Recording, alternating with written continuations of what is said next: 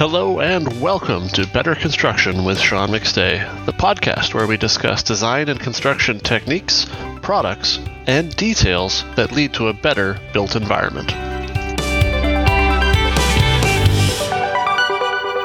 All right, and welcome to this week's episode of Better Construction. This week I am happy to have with me Enrico Bonilauri. Enrico is a well known in the Passive House world as an architect and also as a teacher. So, Enrico, welcome to the show. Uh, thank you. Thank you for having me. Of course. So, for people who maybe aren't familiar with you, uh, maybe give a quick intro. So, I'm Italian born and raised, and uh, architect, architect uh, still registered back home.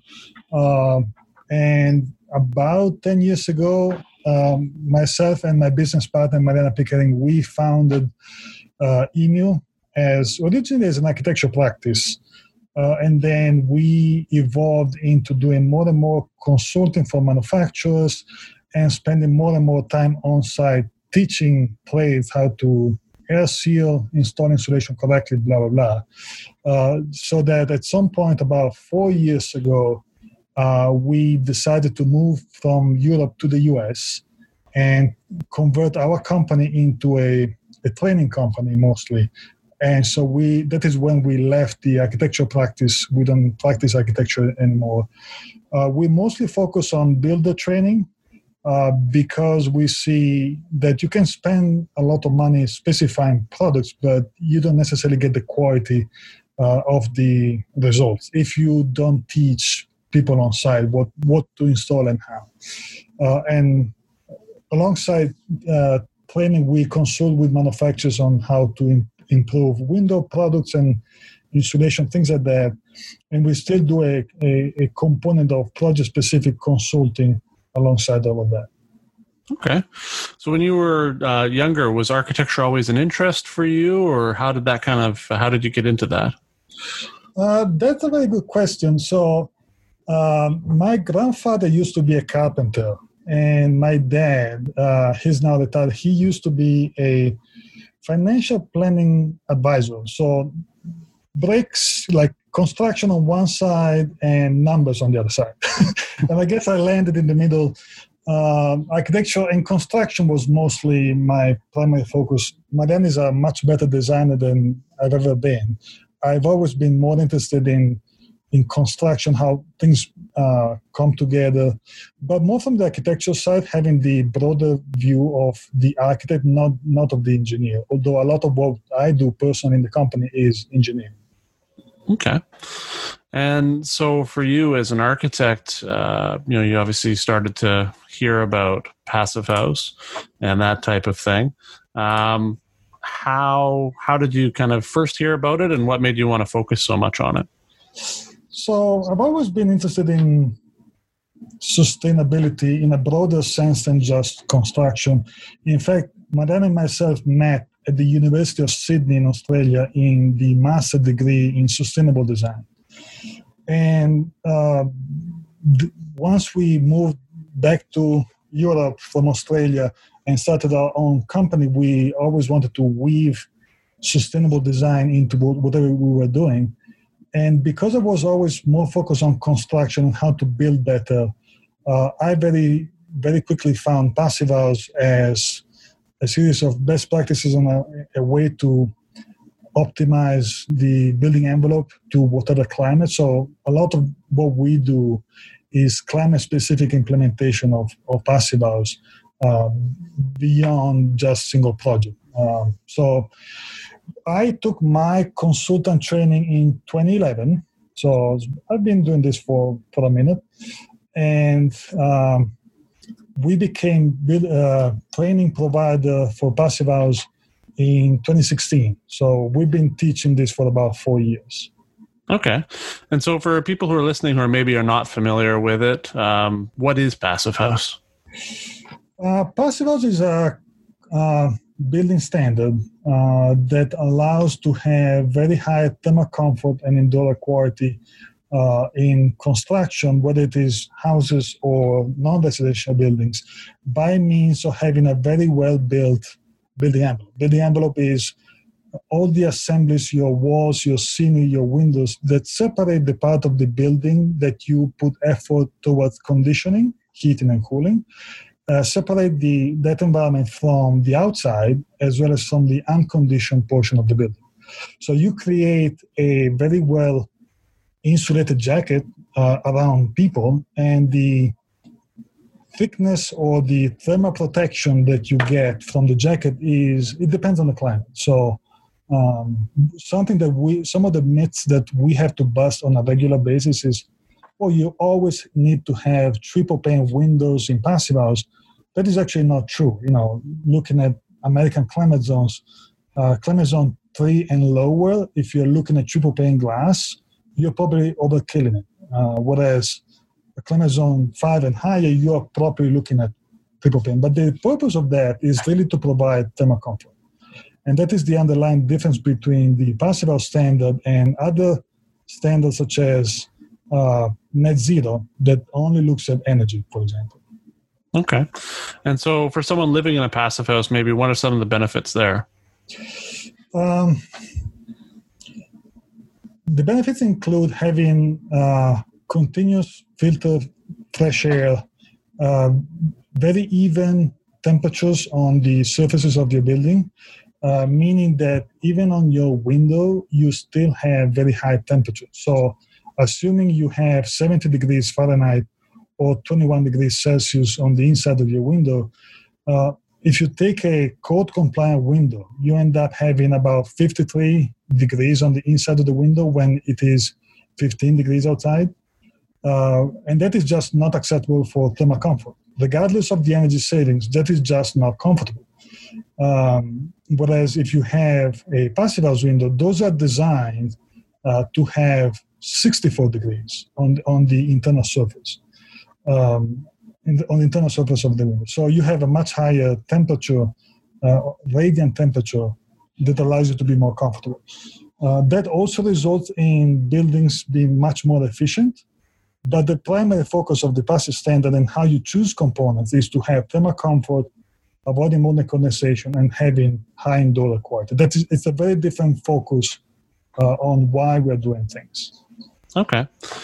So, I mean, I'm obviously familiar with Passive House. I think a lot of people who listen to this probably are as well, but I think it's always good to kind of cover it again for people who are listening, but also because a lot of the con- contractors who are listening to this, they have to be able to explain it to their customer. You know, why why is this important? Why is this something that you should be doing?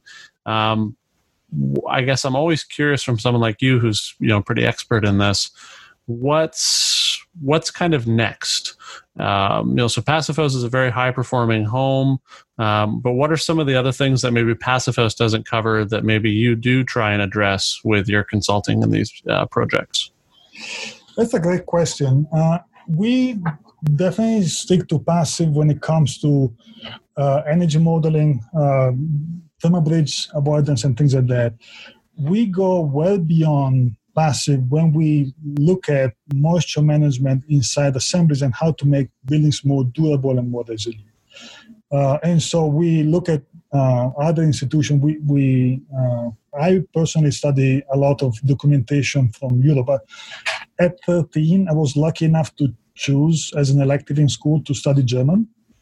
And so I still to this day uh, get uh, research papers that are oftentimes only written in German, and I study those just to understand the best practices. So publications by the Fraunhofer Institute address moisture management uh, inside assemblies in, uh, in, in very high detail, and that is the bleeding edge of moisture management inside assemblies. So we uh, go beyond passive in looking at moisture management, air sealing, and how to make assemblies more resilient without uh, like using very smart um, materials such as smart vapor and air barriers so that you can rely on these buildings to be more durable without active maintenance.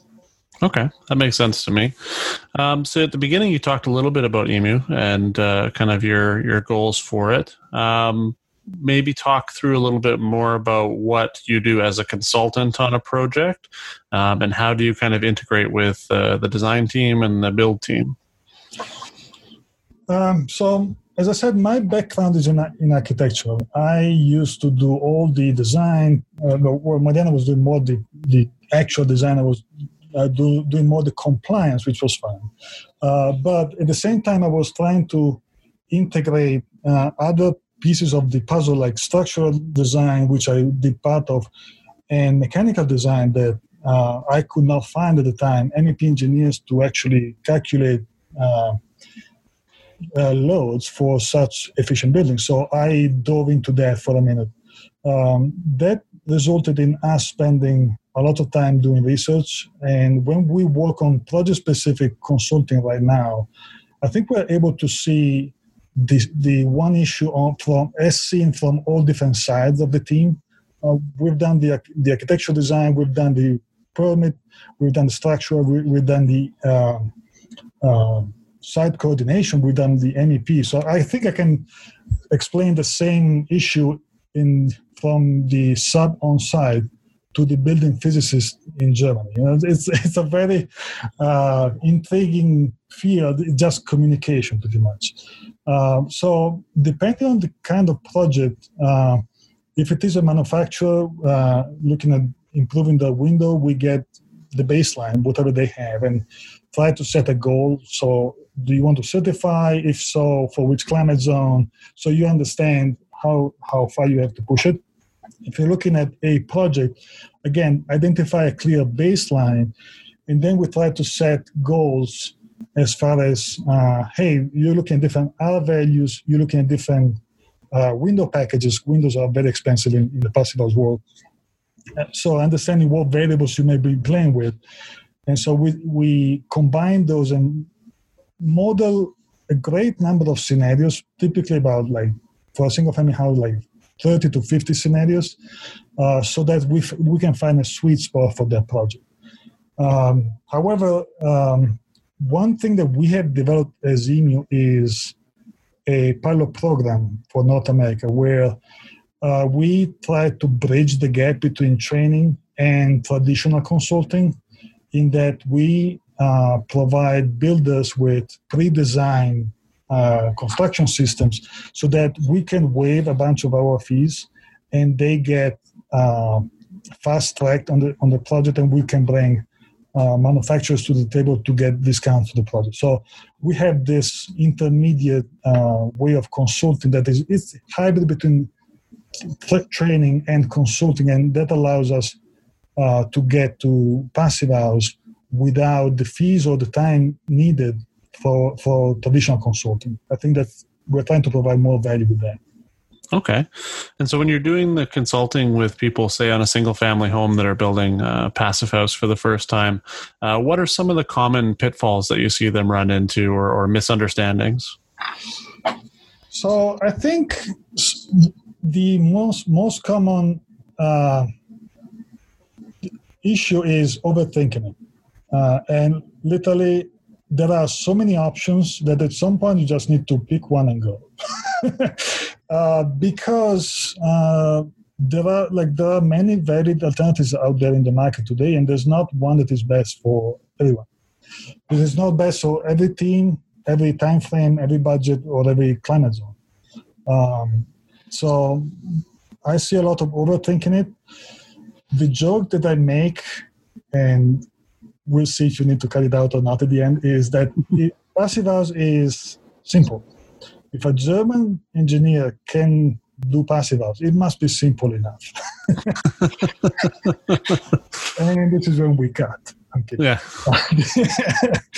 uh, but yeah, really overthinking it is one of the the biggest issues. And with with the, with the training, we try to teach why um, so that so that uh, you can start weaving off uh, whatever is not necessary. Mm. Uh, for air sealing, that seemed to be one of the biggest issues, uh, not only in passive house but in meeting code. Uh, we've seen a, a, lot of teams working on primary air seal, secondary air seal, uh, and we try to simplify the conversation. Say, hey, you have one bucket to hold water. You need one single bucket to hold water. Multiple cracked, leaky buckets inside one another are not going to hold water. And so, in that, we try to provide clarity. And if you do have clarity, then all the rest falls into perspective. I like that. The bucket, the bucket analogy is fantastic. I'm definitely going to steal that. Yeah, it's not mine. It's from PHI. oh, okay. It's a good one for sure. I don't know if I've heard it before. Yeah, I do get asked that a lot. They're like, "Oh, well, you know, if, if, should we have one air barrier? Should we make multiple layers airtight?" And it's like, well, as long as one of them is airtight, that's that's yeah. the important part. Exactly. And everyone agrees on which one that is. Yeah, yeah, exactly. It is literally it's a it's a pencil game. You take one pencil, you run through your floor plan section and construction details, and if you go all along your assemblies without lifting uh, your pencil and you connect all of the dots, then you do have one single air barrier. If you don't, then you're going to spend a lot of time and money on site trying. Okay, I agree. So for Emu, what's what's next? Uh, you guys have evolved a little bit as time went on. Obviously, like you had mentioned, uh, what are some some of your goals for the future? Uh, so we are growing our team uh, at the moment, and we are growing our training capacity. Uh, so COVID uh, pushed us to take the training online. So uh, we teach the, what we call the core passive house training, that is the builder and tradesperson. But we actually have a lot of architects and engineers or homeowners even that are not necessarily interested in diving into softwares, and so they come to take our class just as a core very good, solid uh, package of information. Uh, so, you know, this year COVID hit, and so we had to scramble around May, uh, sorry, March of April to, you know, take the training online.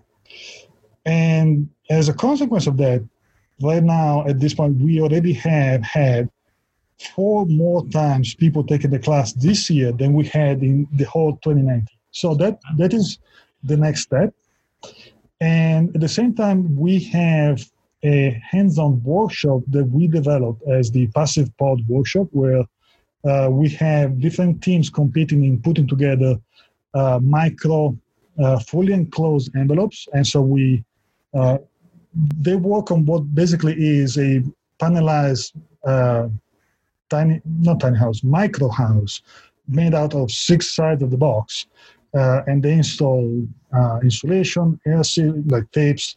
They install an actual window, and then we make them compete because that's that's how you get builders do their best when you make them compete. Uh, and so we pressurize those micro homes, the pods, and we do smoke test. Uh, we warm, we heat them up and we do an infrared test, and uh, we leave them cool down overnight, and we do a resiliency test, and whatever remains the warmest wins. So we've been doing that for a couple of years here in Denver. We had a second set of pods that is being constructed right now, and that will uh, reside on the East Coast. So the next step for us is really growing our training capacity because we see that is the most impactful thing we can do right now. It, just uh, training and really uh, the reason why we evolved from being an architectural practice in 2015 to becoming a, a training provider right now is in 2015 we had been running the uh, architecture practice for about eight years. And we asked ourselves do we feel like we're doing enough to make an impact on the market for the market to progress or not? Like at the time we were doing a couple of passive house projects a year you know a small architecture firm. And the answer we gave ourselves was we were not doing a big enough impact and so training was the answer. So for us, scaling the training uh, and having more people train is the next step. Very cool. Yeah, I've seen on Instagram the uh, the posts with the different names of the teams, and uh, it always seems to be uh, a lot of fun that they're having competing for sure. Yeah, yeah. Good. Uh, yeah, we have we have Colorado themed uh, team names. Um, so we have Team Moose, Team Bobcat, Team Black Bear. My favorite is Team Chipmunk, but no no builder seem to like that. the mighty chipmunk. Yeah, yeah, uh, yeah. Fantastic. You're all powerful. well, good. Well, once uh, once we get towards the end of these, I typically ask two questions, and so I start off with uh, what can be a very fun question. If you had a magic wand and could fix any one misconception about Passive House, so you can remove a misconception about Passive House, which one would it be for you? I think I would use the magic wand to change the conception of why we're doing buildings, and this is something I feel very strongly about as construction professional, we have one job, and that is to provide shelter to people, to create some place that is uh, comfortable, healthy, durable, affordable. And to me, passive house is just part of the picture, but really I would like to change and reset the, the conception we have as construction professionals uh, as to what our job is. Provide shelter, have healthy shelters for people that that would be the, my use for the magic wand. That's awesome. I like that. Um, perfect. Well, moving on to the last question uh, is a personal interest question for me. I, I, love and read a lot of books, collect and read a lot of books, rather. Um, if you could recommend a book, personal and professional, which one would it be? Um, so, personal, it would be, um, and it's about psychology, it's uh, Thinking Fast and Slow by Daniel Kahneman uh, Daniel Kahneman won the Nobel Prize, uh, I don't remember when, uh, for mapping the decision making process of people. So that is an awesome book. It's really, I read it a couple of years ago. It's really awesome. It's very readable. Um, so, it's very smart guy, very insightful in how people make decisions. Um, professionally, I would need to think about that. well, it sounds like a good book. I'll we'll go with that one for sure. Yeah. yeah.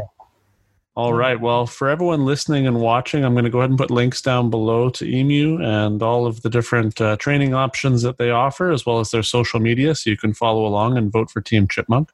And uh, with that, Enrico, thank you so much for taking the time to be on the show. Thank you, and thank you for listening.